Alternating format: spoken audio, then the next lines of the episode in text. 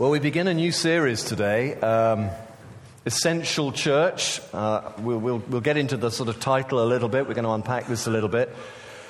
But it's all about sort of trying to get engaged with the essence. During that film that we showed last week, which I'm hoping we'll have here in a couple of weeks' time to sell, it's it's going away to uh, uh, I C C in Eastbourne or Brighton or someone, and somebody mentioned Switzerland. I don't know how it works, but anyway, we get these things eventually. But in that film last week, you may have recalled that um, uh, during the interview at one point I said, you know, when we started the church, it was so simple really. You know, we, we, we just, we worshipped together, we studied God's Word together, you know, we pr- ministered and prayed for one another, and we tried to be a good neighbor. And it just kind of ran off the tongue, and I thought, boy, that that was simple. That was great, you know. It was so simple. And look what God has done through it. But actually what, what I didn't say, and probably should say here, is that there were lots of things we didn't do. And, and part of the art of being a Christian and growing up is knowing when to say no. There were times when Jesus walked through a crowd. At one point they wanted to make him king. You'd have thought he'd hung around for that, but no, he just walked away.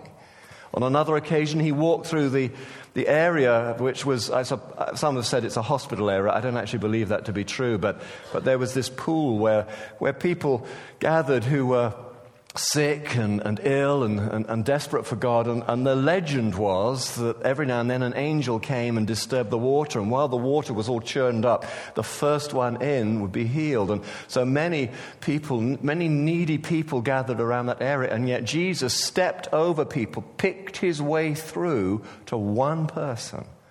So there were times when Jesus said no, or not yet, or not now. And I guess all of us who are praying people know the no's and not yet's and not now's uh, of the Christian life. And, and, and, you know, sometimes they're frustrating to us because we find that difficult. We we find the, that we, we interpret that as God not loving us or caring. But in fact, sometimes if you're a parent, you know you have to say no to your children. And that's the most loving thing. Yesterday I was out with my family and my granddaughter, who you will get to know really well over the next few years, because I'm going to tell you so many stories about her. My little granddaughter's trying things on. She's trying on the screaming phase. Any parents know that? And uh, you just got to say no. And it's difficult because you get the, what they call these days, the evils from other people. But you just got to say no, and you just got to be firm. Sometimes you say yes. It's lovely when you can say yes. And one of the great things about being a grandparent is I get to say a lot of yeses. And I get bored and go and look in electronic shops when there's a no going on, you know. Boy, it's a blast being a grandparent, I tell you. But sometimes God says no to us, and that's difficult. And actually we need grace to learn how to live with the no's, the struggles. And actually I can honestly say to you, that I've grown the more during those times when God has said, not yet, son, hang, hold your horses there. But God, you do not seem to under, understand. Actually, God understands all things. He sees the whole picture. And I have grown. I've grown in patience and perseverance and, and, and unpopular words in our culture. We want it, and we want it now. And what's more, we want it all. How many times have we heard that? Patience, persistence, long-suffering, these are these are godly virtues, and they ennoble men and women, regardless of whether you are a follower of Jesus. These are ennobling things. We are at our best when we're walking that royal way. Anyway, so during that time, we did we there were a number of things we didn't do, and some of them actually caused us some problems. For example, we didn't do counseling during those very early days in Antonine Gate. That you saw a, a little image of it. Little uh, link detached house, as they call it, four bedrooms. Some of you remember it because you were there. And we didn't do any counseling. And that was a lot of a, a big problem for a lot of people because because they, they, they saw, oh, have you, they, or they heard, have you heard that a, a, a couple have come back to plant this church? And, you know, they're, they're actually, you know, quite gifted pastors. And, and boy, boy, if I get along there, I might get some special attention. I might be able to, you know, really get some prayer from them because they've probably not got much to do at the moment. Well, the reality was that we were absolutely running, we, we were running at full pelt. They had no capacity, but, but, but, but we had made a decision. We could not do any counseling. And the best counsel we could give to people at that time was, listen, show up, worship God, study His Word, and pray for one another. But but but I need prayer now, and, and, and you don't understand, my life's falling apart. Da, da, da. And, and, and people really, some took our advice. And curiously enough, they're still with us now, and they're doing well. And others did not. That was not what they wanted to hear. Look, what what else have you got to do? You know, you're supposed to be Christians, aren't you? Pray for me. Boy, it was interesting. The other thing we didn't do, and bearing in mind we ourselves had four kids, we didn't do any children's ministry. For eighteen months, we didn't do children's ministry. Why didn't we do children's ministry? Well, in part because what we, what we said on the film. It was in part because we didn't want children's ministry just to be what I used to characterize as fat Auntie Nellie reading a storybook in the back room. A babysitting circle. We thought this has got to be excellent. This has got to be the best hour of these kids' week. We're not going to, you know, you know, we're not going to subject them to that kind of, oh, well, get them out of the way and keep them quiet and we'll all be all right kind of deal. And the other thing we didn't do, and this surprised a lot of people, and we got more grief out of this probably than anything, was that we didn't do Sundays. Well, when I say we didn't do Sundays, what we did was we'd have a prayer meeting in the evening for those who wanted to make it. The main thing was what was going on in the middle of the week. But a lot of things that you would, you know, not unreasonably think was to do was church.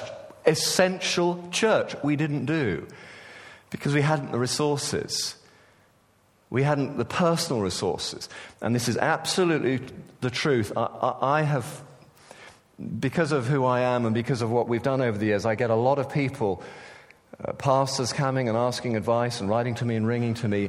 And time and again, when it comes to church planting, one of the big issues is that they've tried to be big church when in fact there's only three or four of them. You know, you can't do everything. So you've got to work out what is the essence. What is the essence? What is at the very heart of what we need to be doing now? And you know, there is an essence for a church of this side. There are things that we need to be concentrating on and things we need to be saying no, no to. Because although, yes, these days we've got very considerable resources in one stretch of the imagination. In fact, compared with what God's calling us to do, boy, we are, we are poverty-stricken. We desperately need God to move. We desperately need more of Him.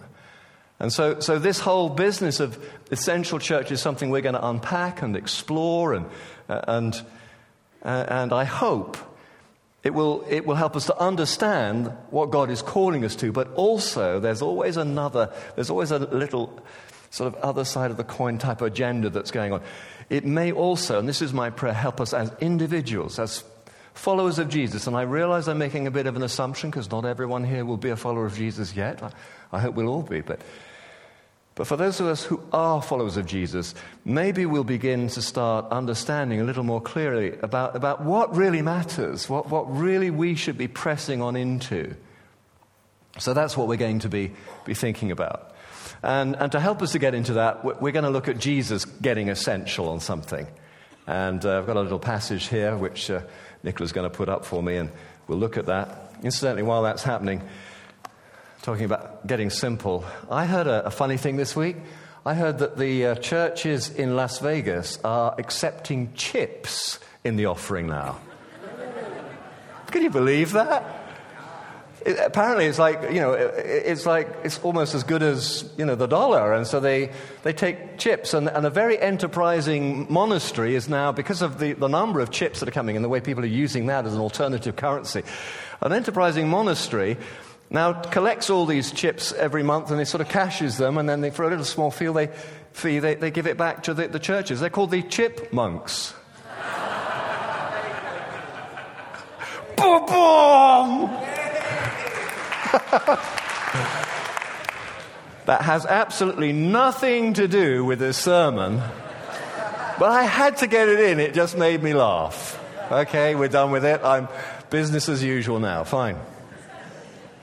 This is an interesting passage, very much in the in the center of what I want to say this morning, and then Dennis is up next week, and Rick and myself, and we'll carry this on a little bit as we look through Scripture's definitions at various times of what essential church is, hoping that we might get greater clarity for the twenty-first century.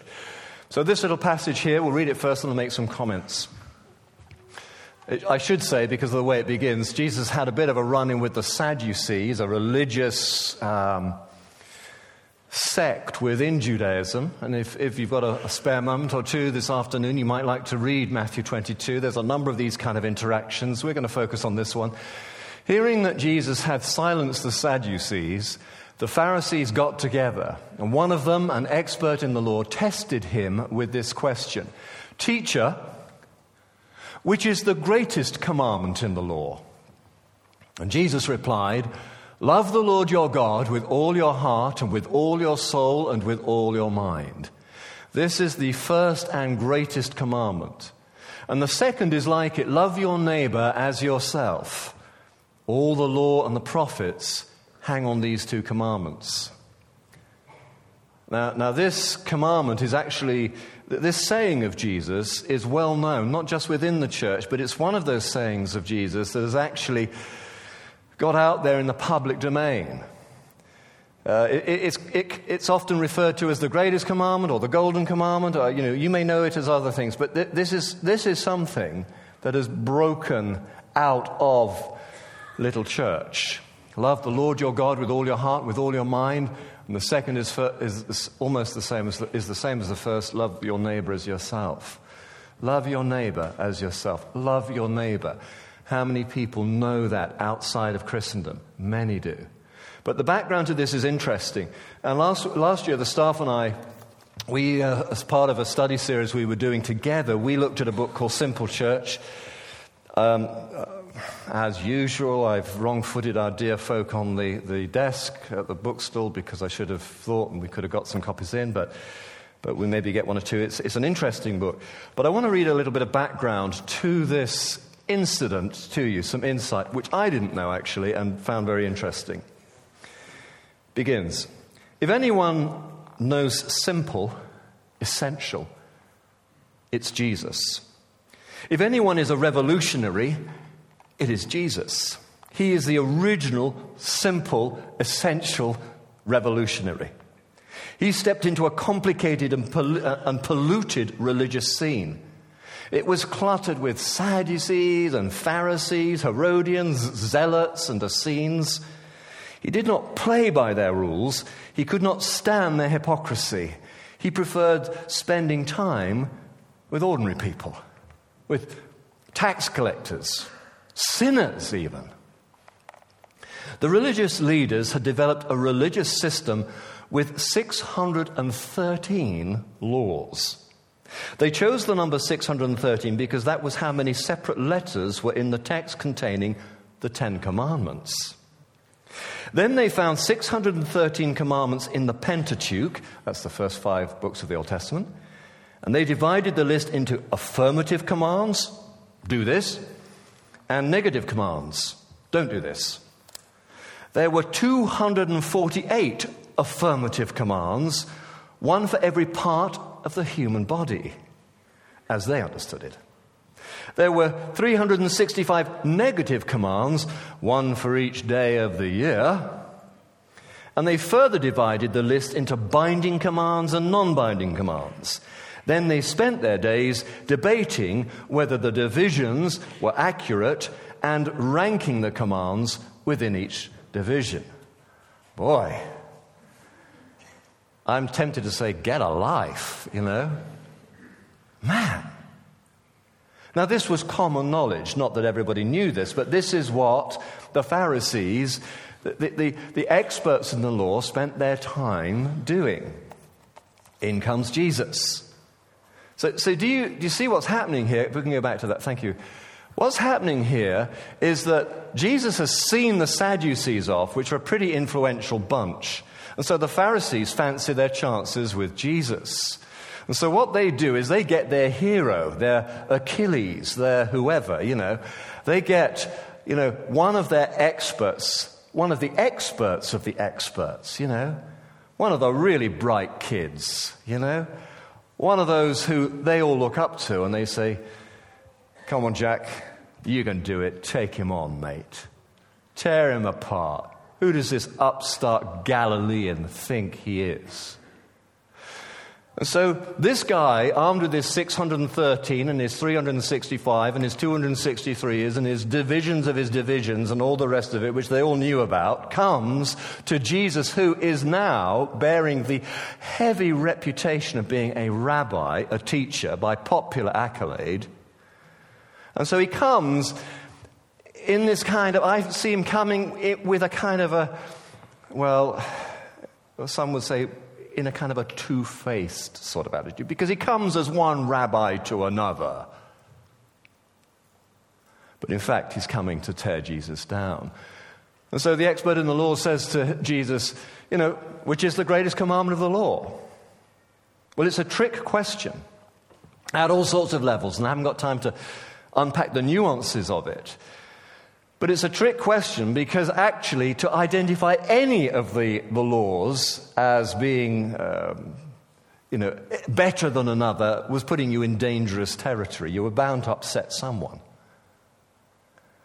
And it's a trick question because, because actually, you know, they're wanting to make Jesus look stupid. And basically he's caught between a rock and a hard, hard place, because whatever he says, he's going to be on a loser. They think they've got him. We know the law. This upstart Galilean carpenter does not. We've got him. So the, the question is asked. And Jesus comes up with this. And look what he says. Seemingly without hesitation.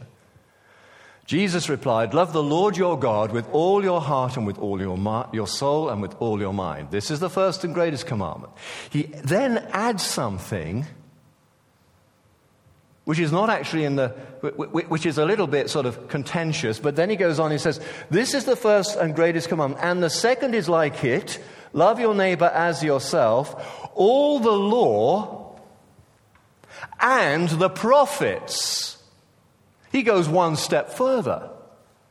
He's been questioned about the law, but he goes on to say, all the law and the prophets hang on these two commandments. Essential. Simple. The text reports that they were dumbfounded because they realized that actually he got it. Must have been an accident. Lucky, lucky shot. They realized that this upstart Galilean rabbi had got it. He had the essence of the law and the prophets. Love the Lord your God with all your heart and with all your mind, and your neighbor as yourself. All the law and the prophets are summed up in these two statements. Essential. Essence. Now, actually, at the end of the ministry time, I, I, I read that uh, little passage, I think it's out of Mark eleven, isn't it, where Jesus, or Matthew eleven, where Jesus says, "Come to me, all who are heavy laden, and I will give you rest. Come to me, for my yoke is easy. My yoke is light."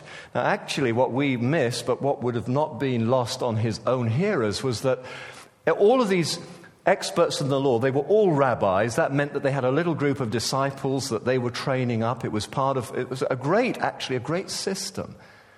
They all had their twelve and or more. So Jesus' twelve disciples was not new. It was what rabbis did. And the teaching of the of, of, of each rabbi was called his yoke. His yoke. You took on the rabbi's yoke.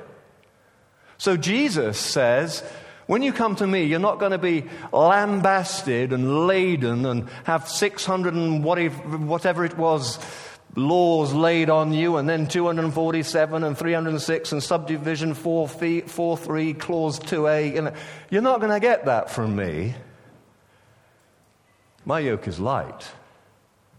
Love God. Love one another. Even I can remember that.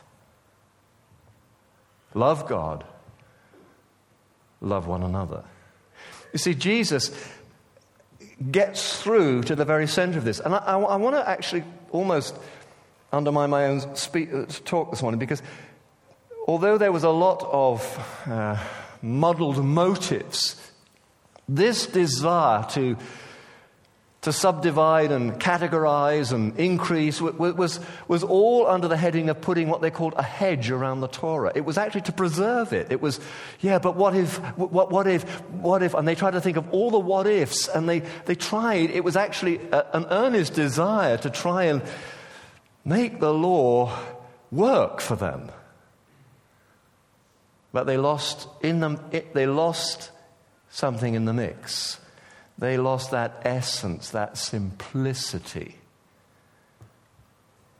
Things got cluttered. And, and Jesus came to declutter. Who likes, who likes decluttering here? Fliss is, my wife is an amazing declutterer. We've got one or two people in the office. Claire Wilson, who heads up, she's an astonishing filer and declutterer. And then last, yesterday, it was funny, we were out, as I said, with my family. My, my, one of my, my daughters, she uh, wasn't very well, but she came and met, with, met us for lunch, and she said, with great glee, she said, I'm going to buy a new Dyson now. And I said, yeah, great. She said, no, no, I've done, I'm going to go and get a Dyson. And she got this Dyson, and uh, and I'd said to her, I said, look, you're on your own tonight. If you want to come round and have something to eat and watch a movie, she said, oh, no, I'm going to be unpacking my Dyson. Ooh. But there is something about decluttering. We want simple. We want essence. I mean, man, do we need it these days? I'm a great fan of Radio four in the morning, the Today program and the rest. A great fan of that. Been listening to it for years. And if you listen to that with me, you will know how many times we've had politicians and bankers and all the rest trying to explain and chart the way through the economic crisis. And actually, yesterday we heard, of course, Gordon Brown saying there is no roadmap in this, basically. It's too complicated. You know, who knows what the banks are holding? They don't even know what they're holding. It's a mess. We dispensed with simple probably about twenty years ago when it came to our financial institutions. It's got complicated, desperately complicated. But oh, there is something in us that longs for simple. Let's look at another little reading. If we can scroll it on to my next reading, please, Nicola. Um, thank you. You know, Jesus was on this great mission to get back to essence, essential, simple. He reaches Jerusalem. It says this, Jesus entered the temple area and began driving out those who were buying and selling there. He overturned the table of the money changers there and the benches of those selling doves and would not allow anyone to carry merchandise through the temple courts. And as he taught them, he said, is it not written, my house will be called a house of prayer for all nations, but you have made it a den of robbers? J- Jesus did a great job of decluttering the temple, and I have to say he did not get thanked for it. He won himself an, a fresh new batch of enemies, a fresh new round of hostilities that morning. But you see, Jesus knew something about the heart of God, and all this actually flows out of the heart of God. Because when the great temple, this, this was one of a number, this was Herod's temple, and it was probably the finest of the temples. It was an extraordinary wonder of the world. But when it was built, it was built to God's pattern, and he created an inner area where only he dwelt. There was an outer area, this is simplifying terribly, but sufficient to the cause. An outer area where the Jewish people, his people, came in to meet him. And there was then an outer area, the Court of the Gentiles it was called. And this was the place where those who were not born as, as, as God's people, the Jews, could come to meet with their God. It wasn't condescending, nor was it patronizing. It was compassion in action. And it was the, the biggest area was the Court of the Gentiles. The smallest area was the place that God had. The biggest area was the Court of the Gentiles, a place of prayer, a place where anyone could come. Educated, black, white, young, old, from wherever, whoever could come and meet with the living of God. But what the children of God forgot was that that was the heart of God. And, and church became for them. And so when they needed somewhere to, you know, when there were a few bucks to be made on the side selling doves, or when there was a few, a bit of money to be made from the foreigners because they weren't allowed to make a profit from their own brethren, they set up stalls and slipped a few few, few bob to the, the temple uh, priests and guards, and they, they, they, they sold money. And then others just used it as a as a means of, of a, a thoroughfare. Well, I'm not going to go all the way around that temple. I'm just going to leg it through. And the place became like a marketplace. And while there's nothing wrong with commerce, Jesus realized that the children of God had made church their thing and not their thing.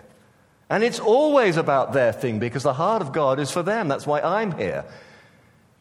I'm here because I, w- I had no place in heart or mind or disposition towards God, but he showed me mercy and he came and he, he meddled in my life, and finally I resi- uh, finally I surrendered. And I'm grateful for it now. Didn't make much sense at the time, but I'm grateful for it now. He took the trouble to make a space for me, and praise, praise God, others did. So G- Jesus, excuse me, Jesus comes here and he comes to declutter the temple because we've lost something. It's not about us and our goings-on behind the closed doors. It's about creating a space, a place where the nations of the world can meet with God, this God of grace and mercy. And Jesus went, to use a term we used to call, mental. And he, and he drove all these people out. And he said, this is supposed to be a, pray, you know, this is a, a, a place of encounter, a house of prayer for all nations. He, he decluttered.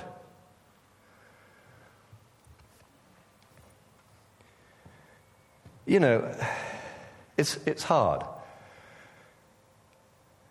Uh, and I'm not expecting this journey over the next few weeks to be particularly easy, really, as we think this through, because because there is a complexity to church or any human institution. I mean, I've got three little C words. I wonder if, Nicola, you can find those. I mean, often when we're talking in the staff room amongst the staff, and our core leaders know this, you know, church is, is three things. It's a company. I mean, we cannot do this here this morning if we don't invest an incredible amount of time in things called health and safety. We can't make that hour out there that our kids are enjoying the best hour of their week if we don't invest an extraordinary amount of time in C R B checks. It, I mean, really, we're having to take people on to deal with the whole time, and rightly so. We can't take up an offering if we don't have, you know, effective accounting procedures and policies. We cannot publish accounts Uh, without taking into account the fact that we're a charity. You know, it, there's an awful lot of admin, and quite frankly, some of you guys work in offices not too different from ours, where you're selling grommets and widgets or something like that, and you're doing all of this stuff. You know, church as an institution has always had that kind of rather tedious, difficult area. If you don't believe me, read Acts fifteen. An issue came up. There were those in the church. This is in the Bible, folks. An issue came up because the Jewish Christians were saying that the non-Jewish Christians should convert to Judaism first before they could become a Christian. So that meant they had to do all the uh, obey all the laws of Moses. They had to, if they were male, had to get circumcised. Ooh, before they could come and sing a worship song and have tears rolling down their, cheese, their, their cheeks in, in love and adoration of Jesus, like we did this morning. And here we are, Acts fifteen, you know, and they have to call a council of Jerusalem, and Paul and, and, and Barnabas, they have a, a bit of a fallout, and there's tension, and there's hostility, and there's conflict, and all sorts of stuff like that, and there's aggravation, and finally they, you know, they come out, you know, a board meets, and it comes out with a policy statement. It's always going to be like that, and it's important. It is important. But I'm sure I can say of them with confidence, they had not lost sight of what the main thing was. The admin wasn't the be-all and the end-all. It was a means to an end. Second thing, it is a cause. We are called, and we will spend more time looking at this, to make disciples. We are, we are called to, in a unique way, to make Christ known. You know, we're not just an extension of social services, but we want to be the best. We want to do that as best we can. We are followers of Jesus. We believe that Jesus is the Son of God. We believe that he died for the sins of the world. We believe that he's coming again. We believe he rose from the dead. We believe that his kingdom is, is coming and is here. We want to make Christ known, our Lord and our Savior. Somebody pretend you're an alle- uh, a Pentecostal and shout hallelujah. Thank you. Even had a hand raised then. That was wonderful. Otherwise, we're just a bunch of nice do-gooders, and I'm not knocking nice do-gooders. We're more than that. We're a cause. We're called to make Christ known to the nations. His glory, his honor, his reputation, his death, his resurrection, and our response to it. And thirdly, of course, we're a community. We are. Rather like the thing we're praying and the watchman thing, rather like Jesus' statement, we are the, we are those who gather together, all sorts of shapes and sizes.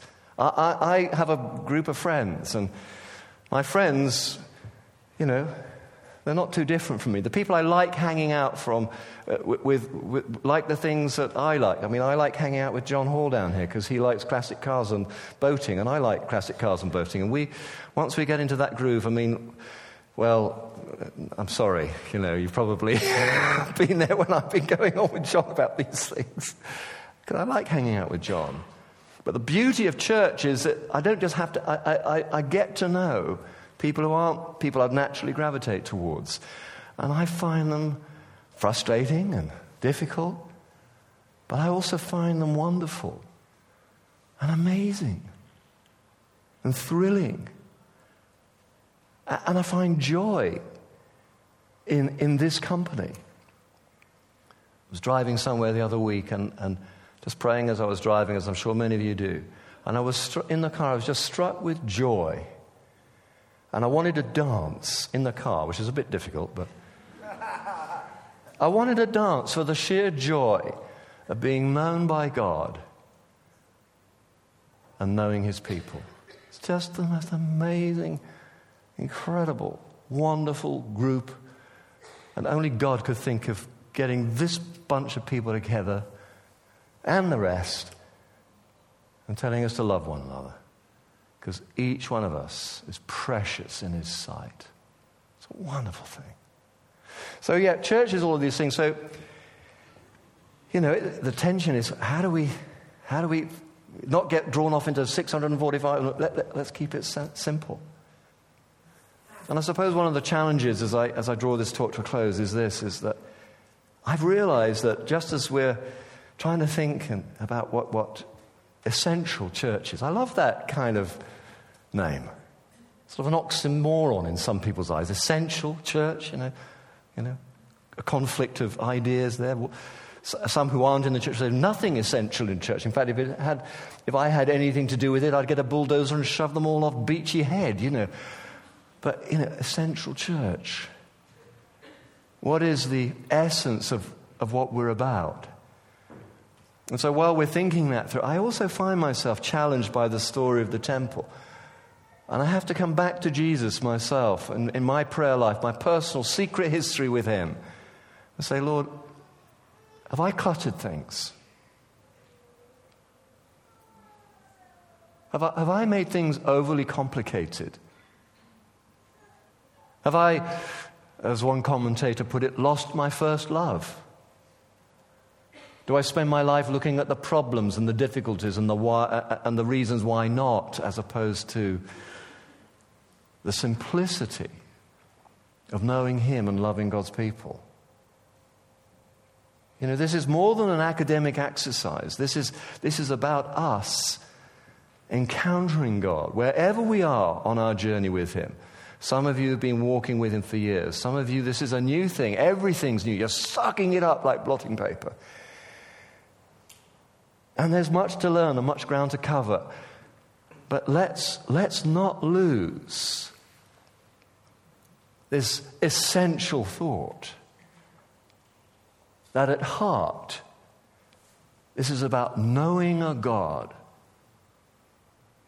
who has come to us, who has saved us, and who sends us saying, I'm coming with you. Man, I need that. You guys are probably fine, but I need to remind myself of that. And as I do, I find joy kicking in. It gives me strength for the sitting down at the Council of Jerusalem and discussing health and safety stuff, which we have to do, rightly so. But that's the challenge for you personally. Corporately, let's engage with this thing. Let's make sure that what we do here is essential and nothing less. But personally, ask yourself this question. Ask God it if you have a relationship with Him. And please, God, I hope you do. So, God, have I, have I just made this all a bit too complicated? Boy, I want to take your yoke and put it on me, because your yoke is easy.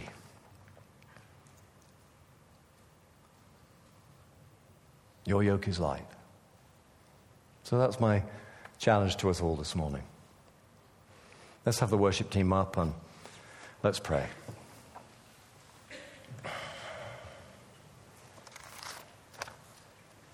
Would you like to stand?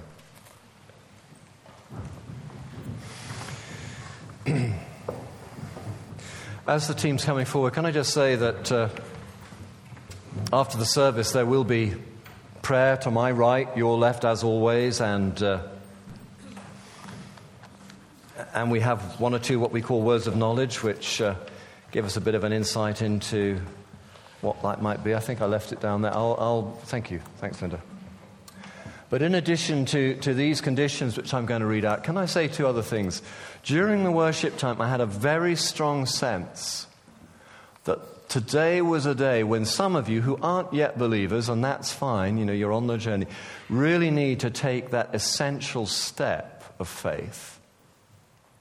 And you need to come down the front here and maybe take yourself over to the corner there and say, you know, uh, I want to know Jesus.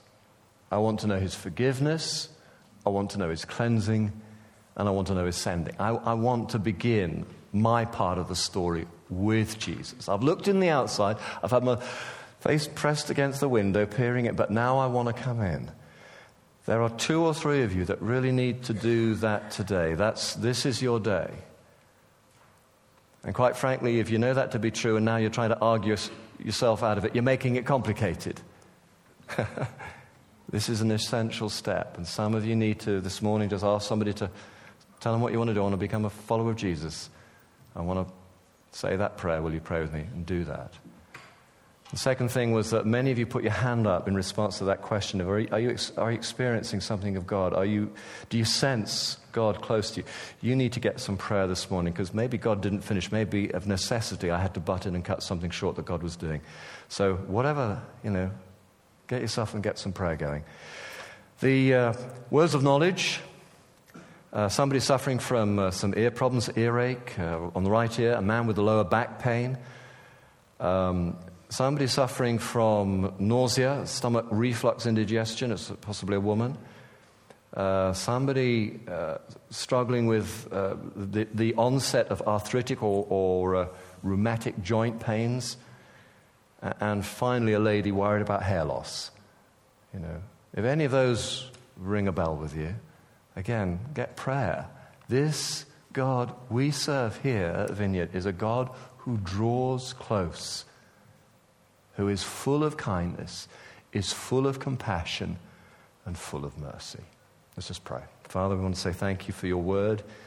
We pray that it'll settle on our hearts and be as seed to our hearts, that it would grow and flourish there, and that we would grow in the things of God. We ask it in Jesus' name. Amen.